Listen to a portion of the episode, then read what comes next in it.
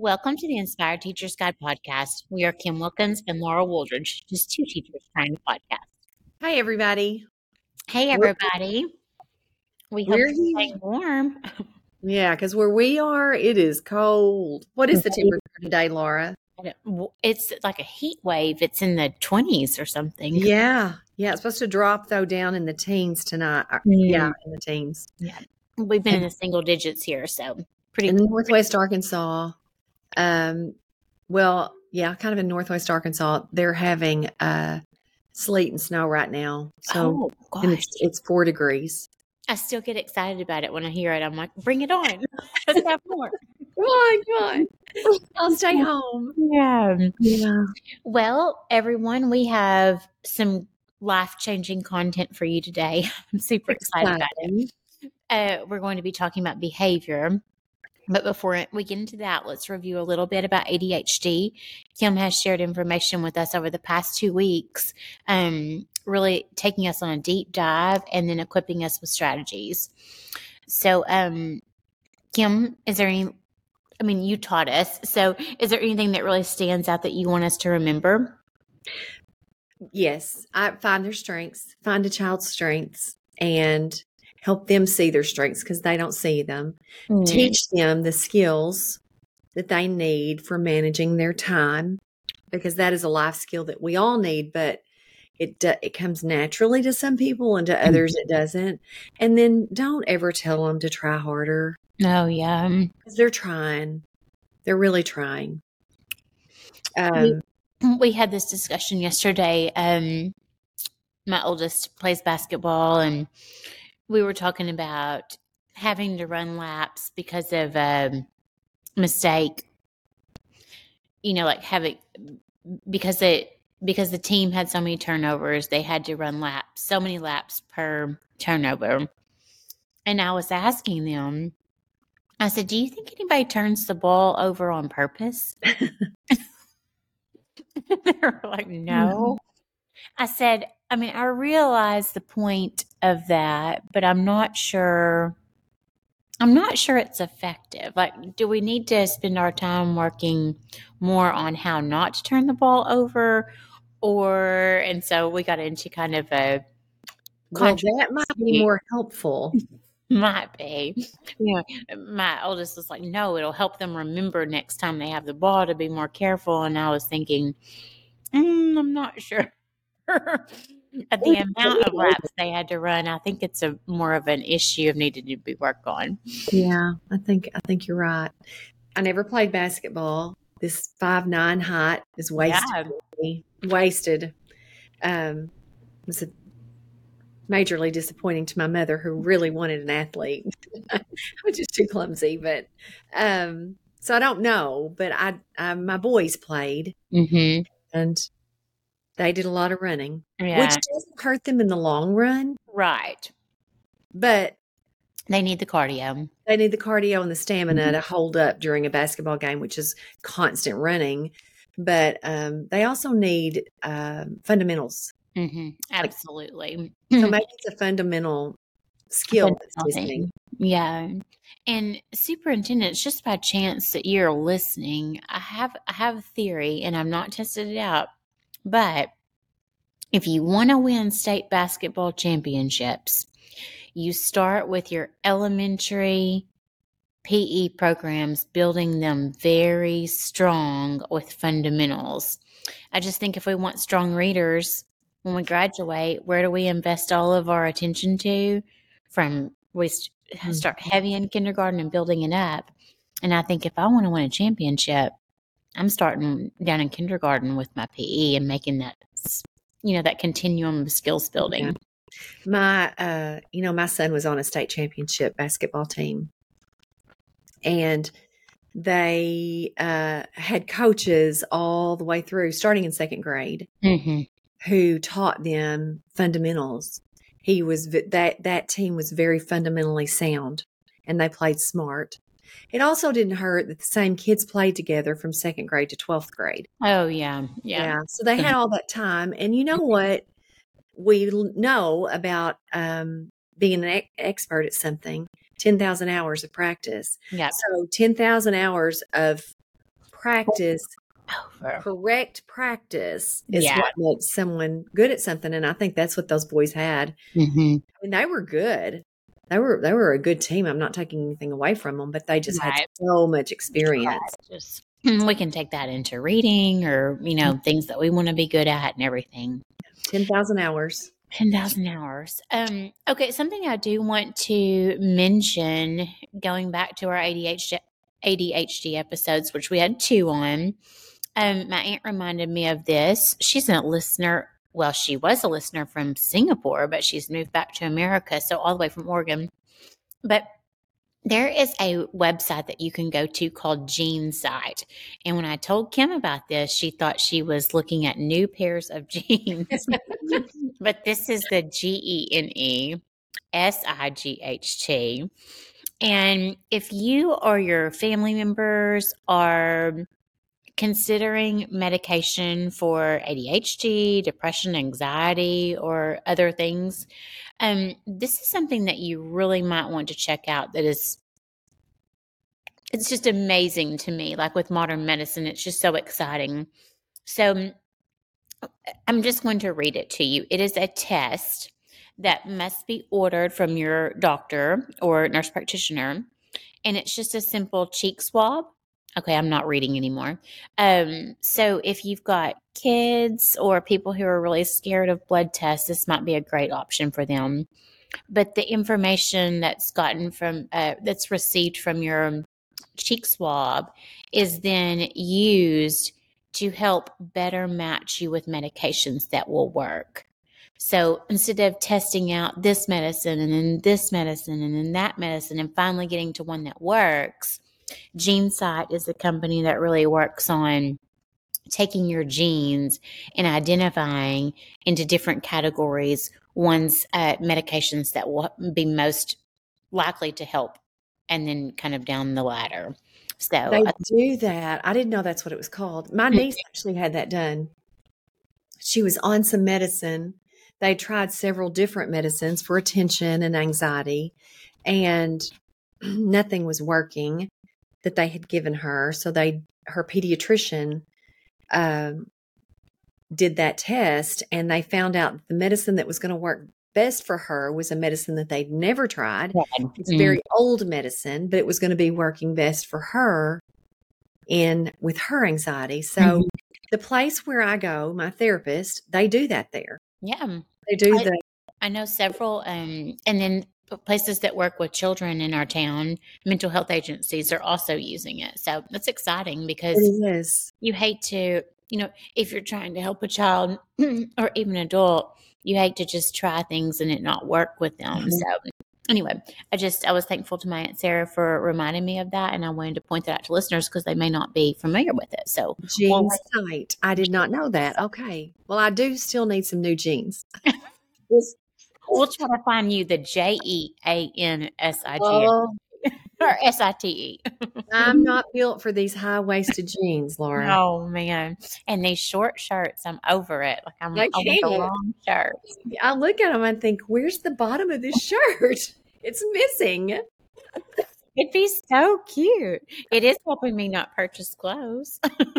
Yeah. Saving a lot of money there. Um, okay, listeners. So today we're going to be digging into behavior, and this is my probably my favorite top, topic to talk about and teach. Um, most of the information I'm going to be sharing, I have learned from Kagan, um, Spencer Kagan. And this information that I'll be sharing stems from a book called Win Win Discipline. And so, what I'm going to do is share a little bit um, of an overview of win win discipline. And then uh, will come the really good stuff with a tool that you can use that literally will enhance your life, not only at school, but at home with, say, your spouse or your children, your personal children, your coworkers, your people at church, everywhere um, because really the stuff that I'll be, the tool that I'll be sharing is um, analyzing and responding to human behavior. It's not limited to kids. So um, I'm super excited to share it with you. Are you ready, Kim? I'm ready. I'm I'm I'm taking notes. I've got a paper. I'm taking notes. All right. Um, so a quick note, a quick a quick moment on um, the kind of the overview of win-win uh, discipline because it's important to understand this stuff before I start giving you the tool. Um, so win-win discipline is a teacher who approaches it like win-win, you know, not like lose-win, thing like that. Um, always accepts the student while rejecting the behavior. And so like we're not we're not going to be allowing these disruptions in our classroom, but we will always be accepting the student. And that is a very important thing to consider. So, win win discipline um, has you think about things that uh, has you think about discipline as we are on the same side the student um, our spouse etc we are on the same side when we're problem solving a solution. So we will always be modeling respect and understanding. Um, these situations are always solved with we the we mindset not the you. Not the you are doing this you know it is we need to work on this we need to address this. And we are always modeling strong communication, strong, respectful communication.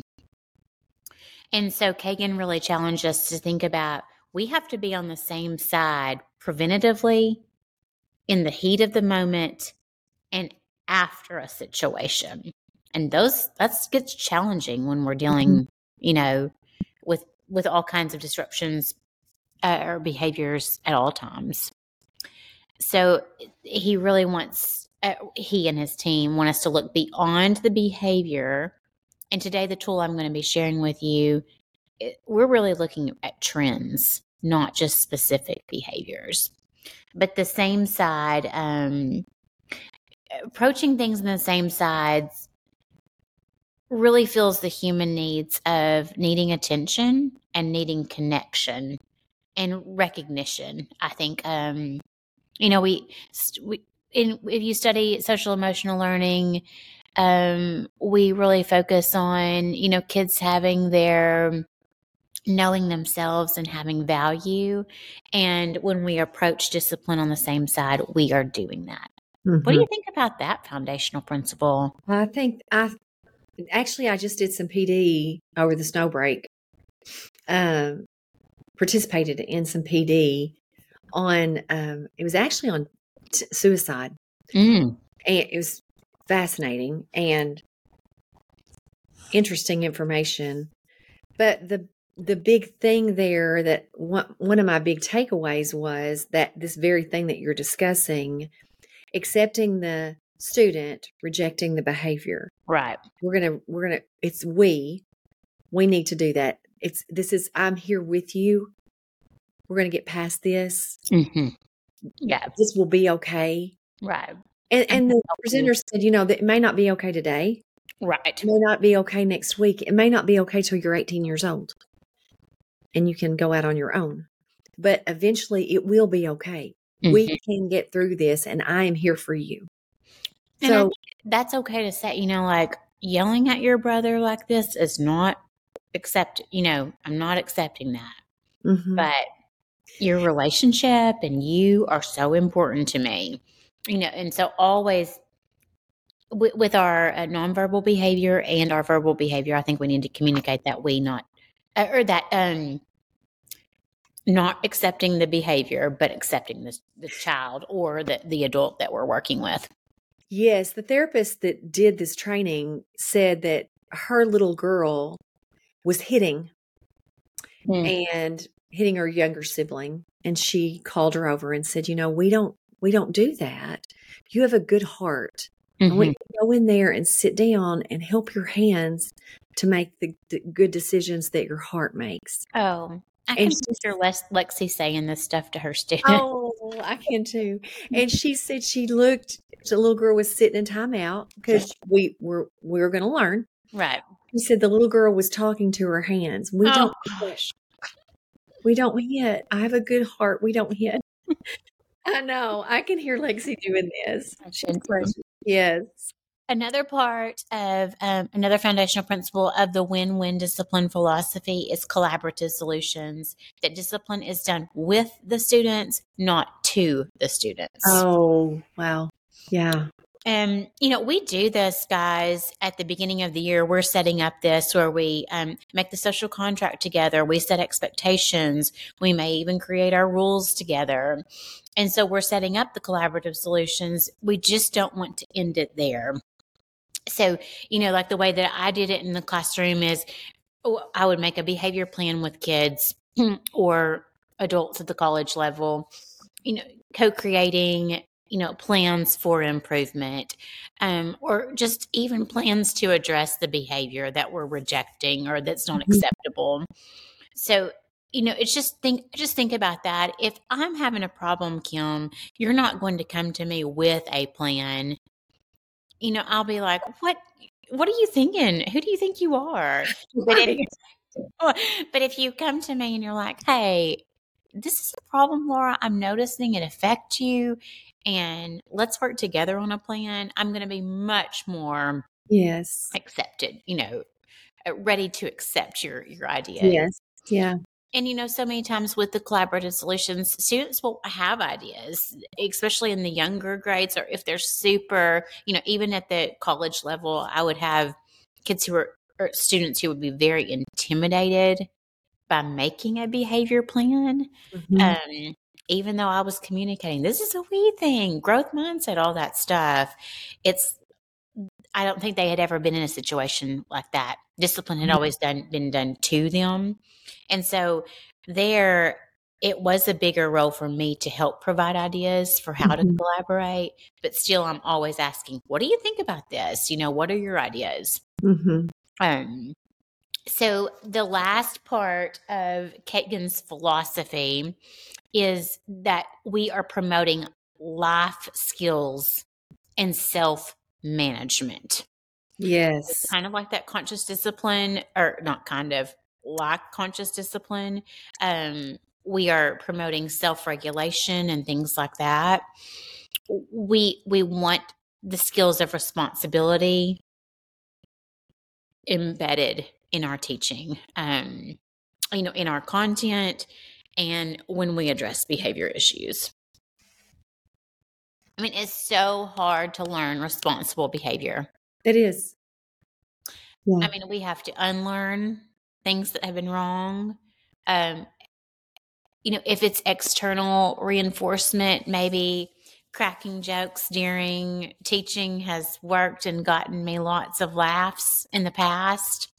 And so it's been externally reinforced. Mm-hmm. And so for me to learn responsibility to my friends, it's going to be very difficult. Um, maybe it's just a habit.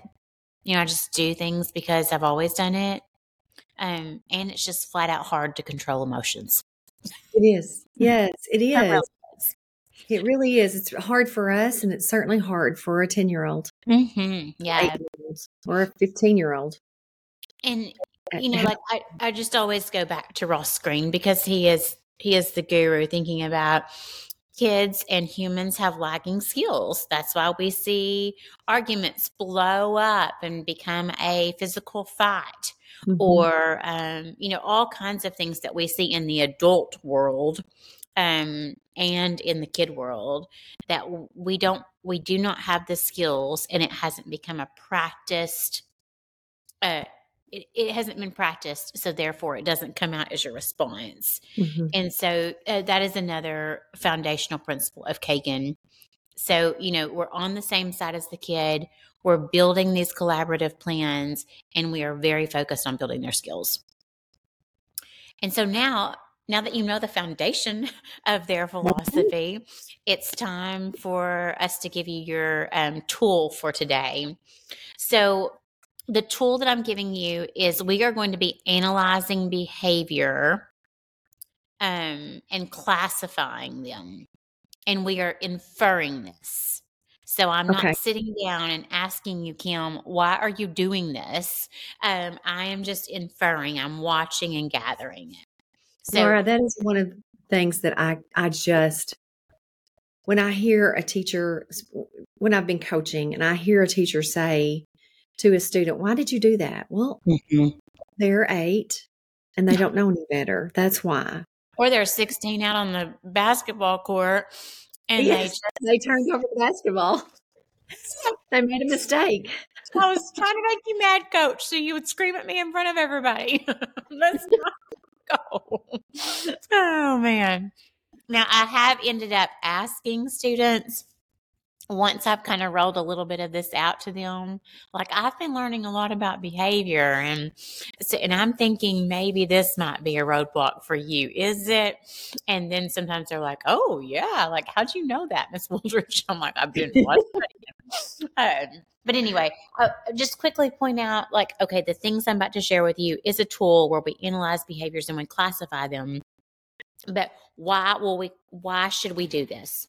Why am I commercial or why am I marketing you doing this to, uh, to your students and to your people?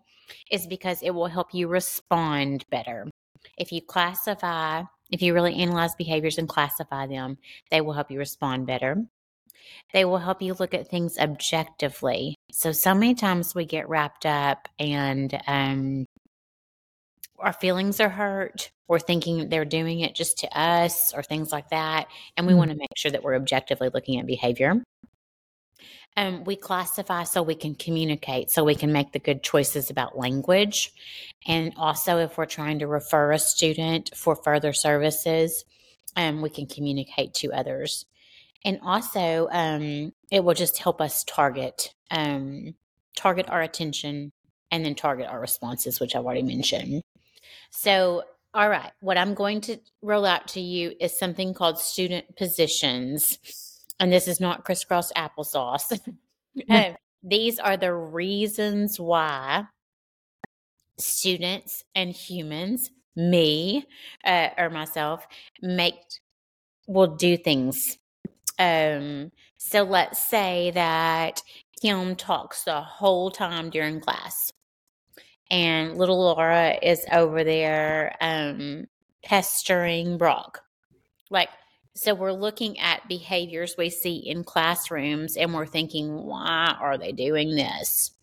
And so Kagan rolls out seven different positions of human behavior. And we do all of these. These are reasons why we do behaviors. And I'm going to add a Laura Wooldridge eighth, eighth number. So this is not based in like a huge research study, but it's based on watching humans. So here are the reasons why we do what we do.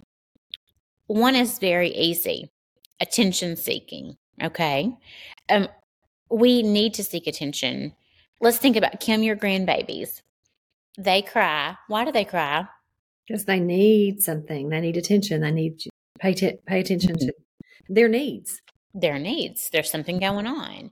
And so that is born into us, and we must seek attention. If I'm choking, if I'm hurt, I need to seek attention. Okay. Sometimes, though, and we'll see this a lot like on social media and different situations that we're in, we will catch ourselves thinking, oh, they're seeking attention. And what did Amy teach us? They're seeking seeking a connection. Connection, that's right. So sometimes, but we still need to acknowledge in our head that okay, no, I think they're seeking attention in that behavior, and still my mind is going to flip to connection. But many times we'll see humans feel this attention seeking need with inappropriate behaviors. Mm-hmm. And so what we're trying to get guys is if if if I'm watching Kim in my class and I've had her for a week, let's say, and she's been causing problems every day during sixth period, I really want to dig into why do I think she's causing these, problems? And they may not even be big. Mm-hmm. But if Kim, if it's kind of boiling down to attention seeking, then I know she needs connection and I know she needs attention and I have to give it to her positively. Mm-hmm. Or you are going to do that for the next 35 weeks in class. Mm-hmm. And so that's just one reason.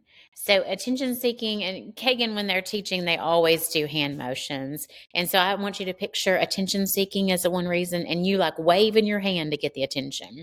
That's the way to remember it. So attention seeking, another reason why we do what we do is avoiding failure. I mean, oh. no one likes to fail. Um, how does it feel when you fail? Well, frustrating and sad. It hurts your feelings. It's an, it's embarrassing, you know. Oh, it's, oh yeah. Oh, it's so embarrassing, uh, especially if it's in front of somebody. It is embarrassing, but yeah. just it's just a sense of loss almost. Like if I feel at something that nobody else even knows about, it's like I've lost something. Mm. Oh, that's good. I've not thought about that. Yeah. So students will will do things to avoid failure. I think the easiest way to look at this is you've got a kid, you start math and they they need to go to the nurse or they need to go to the bathroom or something like that. Mm-hmm. They're avoiding the situation mm-hmm. because they're not good at it or whatever. But many times if you're tracking a kid behavior, you may boil it down to avoiding failure. So maybe that student doesn't want to participate in group work because they don't want the group to see mm-hmm. you know, or maybe who knows what it is. But avoiding failure is another reason we do what we do. We make choices to avoid things, not doing things, or we'll just crack a joke instead of responding to the, you know, yes. question or whatever. Because it's like, yes. I don't want to admit that I've done that or that mm-hmm. I haven't done that, etc. So the hand signal for avoiding failure is you kind of cover up your face like you're you're embarrassed and you're covering up your face. So we've got two reasons so far. Uh, we do what we do to seek attention, and then we do what we do because we're avoiding failure. So the third uh, position that Kagan offers is anger. We'll make decisions out of anger. Um, it's a natural reaction.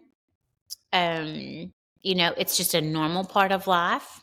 It's not bad to be angry. It's just our decisions that come out of the anger that usually are the issue. And so we'll work, you know, that's an important thing. We'll validate kids' feelings or, or human, or, you know, spouse feelings, but we just work with them on the skills to handle the situation.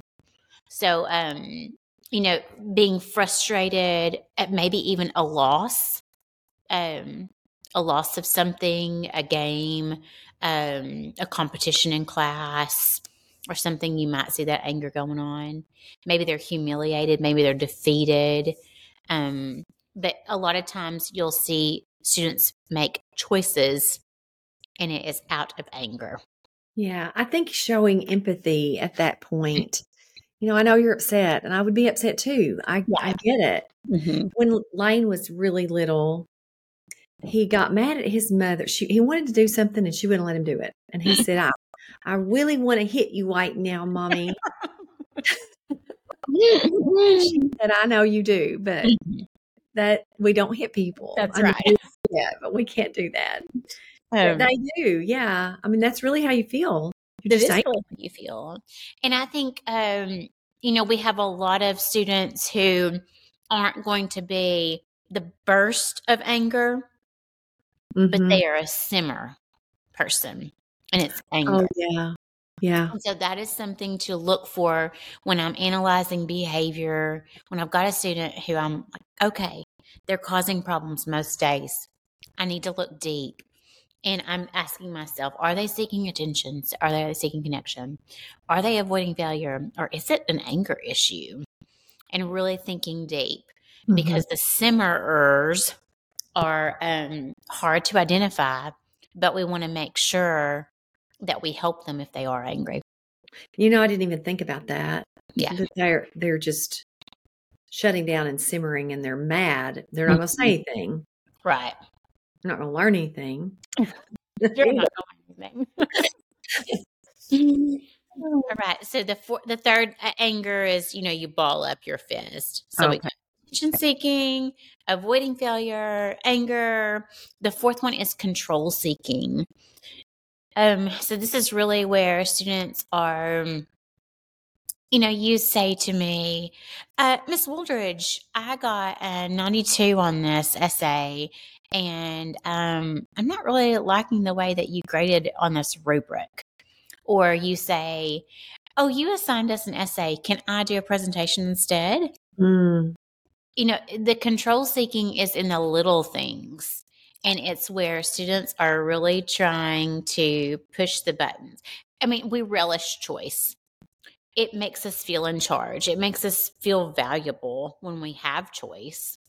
And so it is so important that we include choices in our classroom because it gives humans need a sense of control. They do. Mm-hmm. They do. But, and I agree 100%. Like I give choice, and I think that is so important. But ch- children need to learn too that sometimes we have to do things that we don't mm-hmm. like to do because that's the world we live in. I mean, we're going to get yeah. a job someday, and there are parts of my job that I don't want to do. I don't want to do it, but I don't have a choice. So, so assigning something occasionally, you assign an essay. Right. They will. No, you assign an essay because they've got to learn to write an essay, and yeah. it's hard work, and we don't want to do that. It's presentation is way more fun. That's more fun. Mm-hmm. Do that, but um, yeah, I think I think they do need choice, but they're going to have to learn to do some things that they don't want to do. Exactly. It's unfortunate, but that's and life. Even like in the structure of your class, you'll you'll just you'll see little moves. And if you're really targeting your attention to watching why is kim doing what she do what she's doing i think you will start to see a trend. And it may be avoiding failure, or it may be controlling, control seeking, or it may be this. The reason why we're going through these seven or eight um, things is just to start piquing your awareness of why might he or she be doing this, and then how can I help address it? Mm-hmm. Um, because the control seeking will will be a big thing to work on. Okay, so the fifth one is just you've got these kids who are so energetic. I mean, they just cannot control it. You know, the need to touch, the need to rub your hands down the wall as we walk down the hall. Yes. The need to move, the need to manipulate. That is, those are basic things that we touch and feel. Um, but sometimes it will cause problems in your classroom. So just kind of analyzing it is it, is this kid just have a bowl full of energy every day? And then we are accepting the child always, but then we can start addressing just the energy level coming in. Mm-hmm. Um, you know, I've, I've had students who needed to stand and I just like in the back of the room. Yes. Or me, I'm a tangled mess in my seat. You know, just I think it is the energy kind of coming out. Not that I have tons, but when I sit down, all of a sudden I do have energy. Yeah.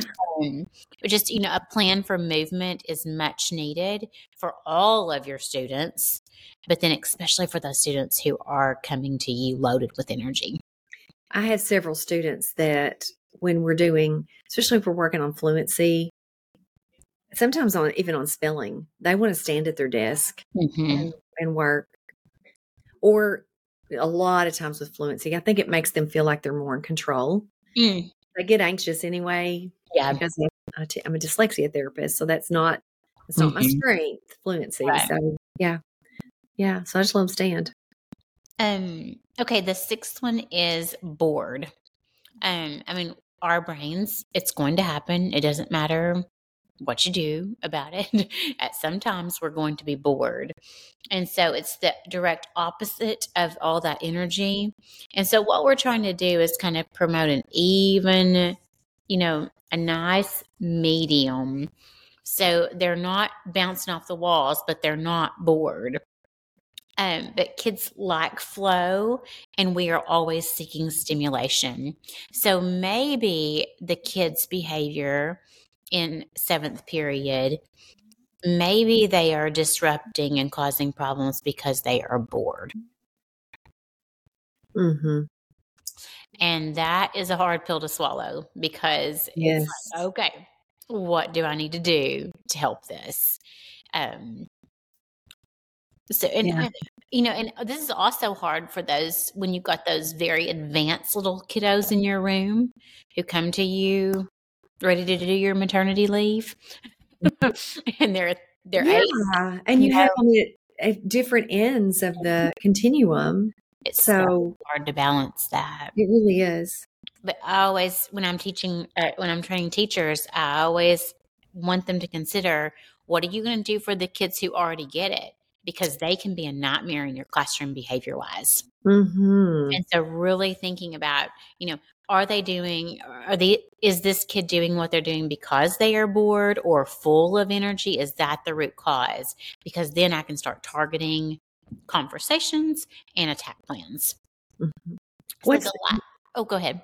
what were the hand motions for Oh. energetic and Oh, bored? just like picture yourself moving your hands like oh Okay. just kind of like um and then bored, I just always act like I'm asleep. Sorry about my hand motions. Okay, let's review them because it's always important to review. So we, we've got six so far. So we've got attention seeking. I'm waving you down. Avoiding failure. I'm covering up my face so you don't see me. I'm humiliated. I'm doing what I'm doing because I'm angry. So I've got my fist balled up. Um, I'm pointing my finger because I am seeking control right now. I'm telling you what to do or giving you a little recommendation.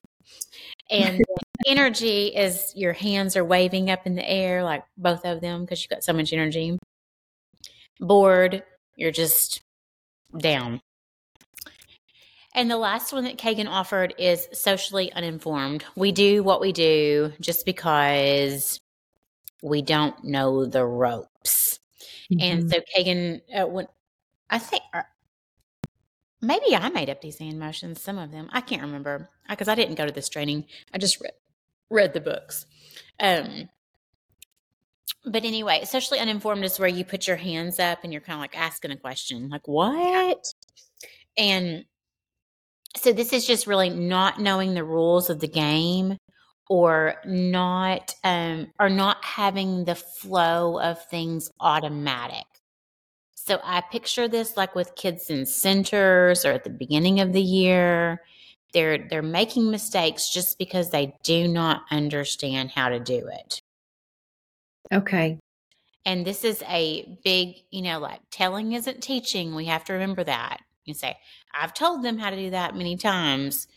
Well we might need to show them um, and that and that really Nope. gets down to procedures you know maybe Maybe practicing those procedures. hmm um so it, it and and remember that it's not just a one-time event we're really teaching kids how to do things and providing feedback.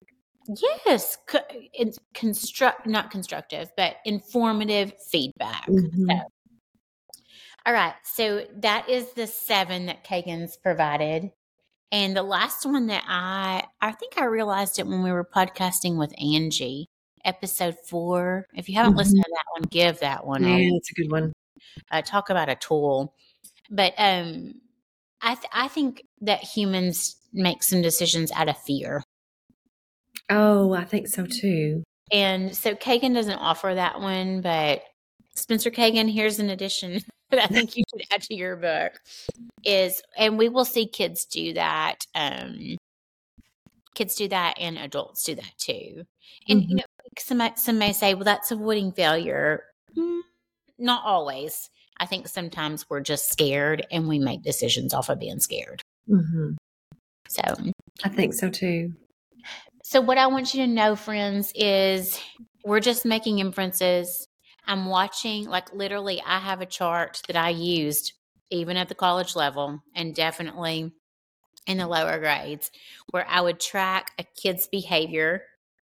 I would write the behavior down and then I would infer their position. Why do I think they did what they did? And a lot of times, it, if I look over a week or a month, I can see trends of one or two positions. After I teach this to university students, I'm always like, okay, what are my positions? And they're like, oh gosh, do I say it? I'm like, say it. You know, you've watched me for half a semester. You know what I do. And so I'll put you on the spot, Kim. What's one of my positions that I do things out of? Control seeking. It's such a secret. I such so hide it. I hide it so well. Everybody guesses it one hundred percent of the time. What's mine? What do you think mine is? Oh, energy. Mm-hmm. Yeah. I would think um, maybe avoiding failure. A hundred and twenty-five percent avoiding failure. I'm terrified of it.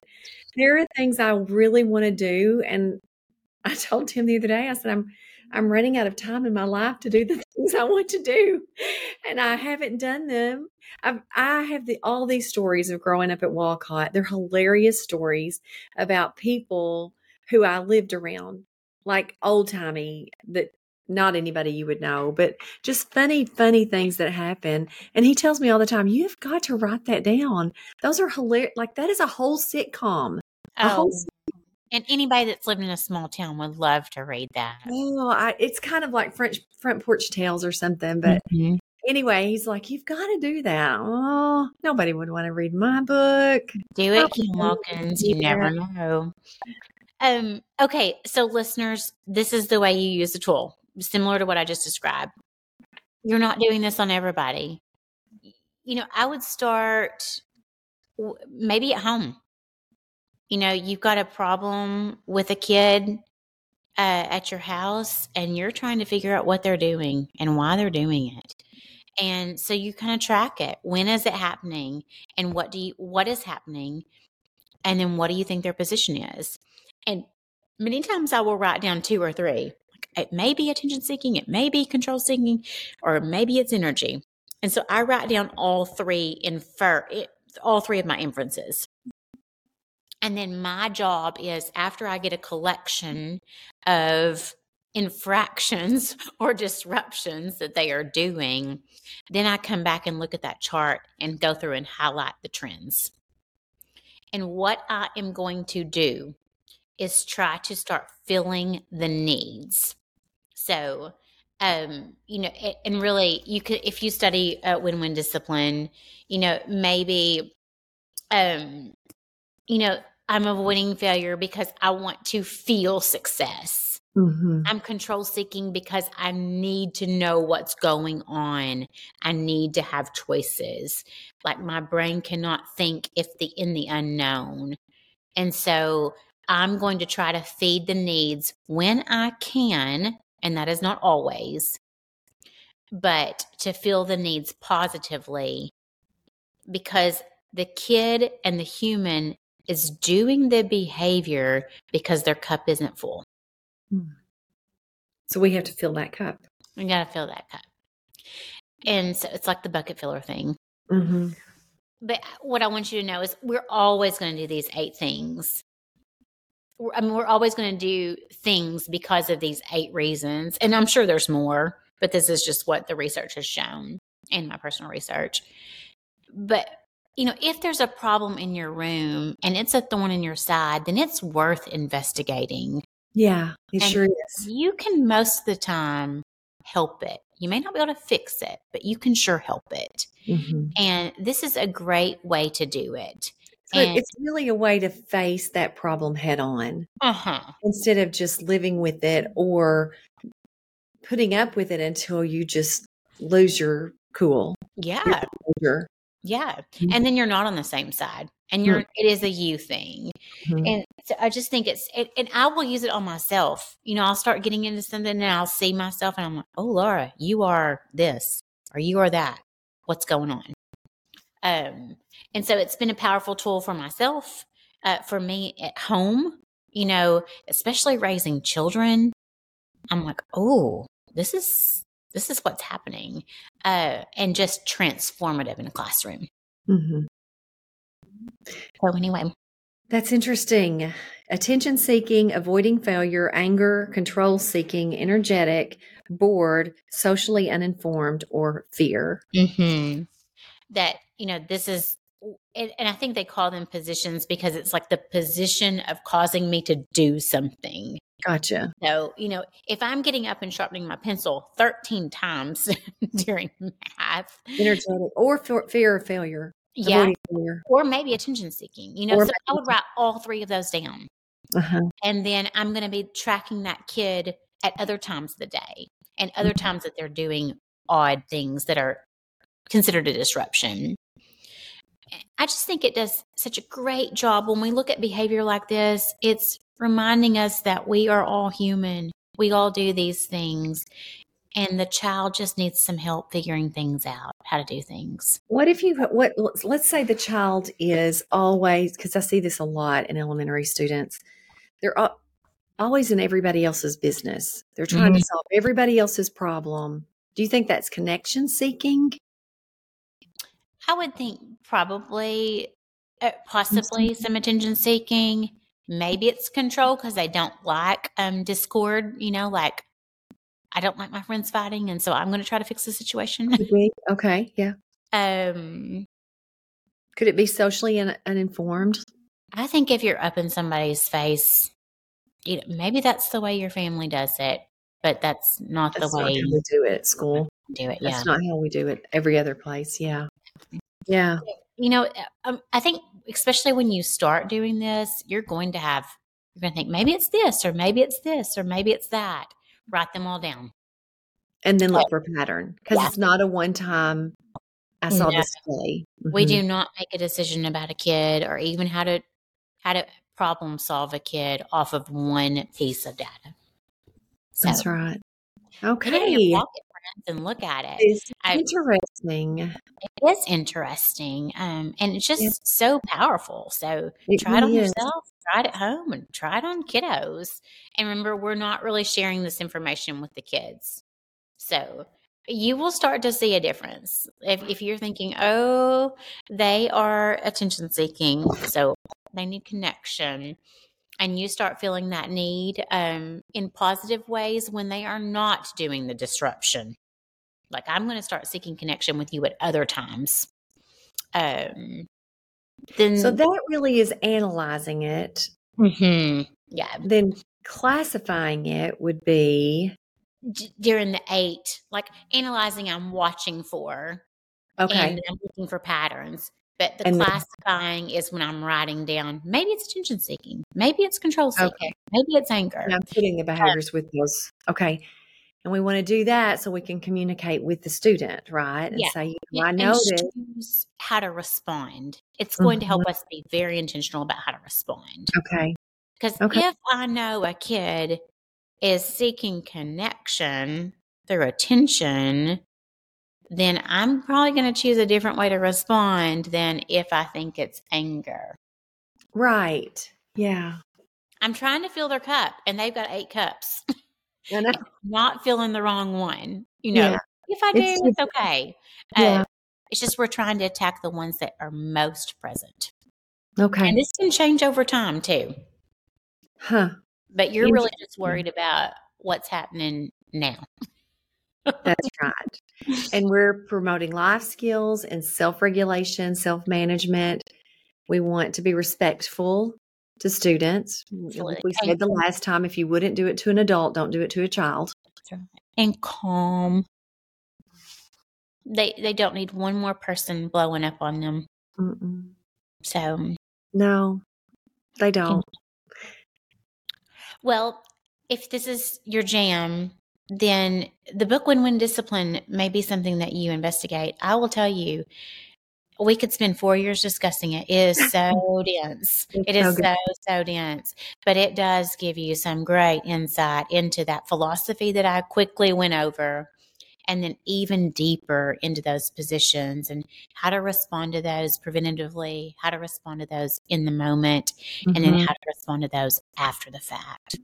But just, man, if you just use this information at- at what we've given to you in the last 49 minutes, um, you're going to get fruit out of it. So, I think so too. That was good. Thank you, Laura. I learned so much. I've got two pages of notes.